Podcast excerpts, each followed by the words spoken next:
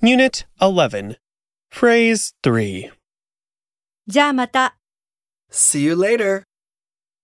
Example. じゃ、また。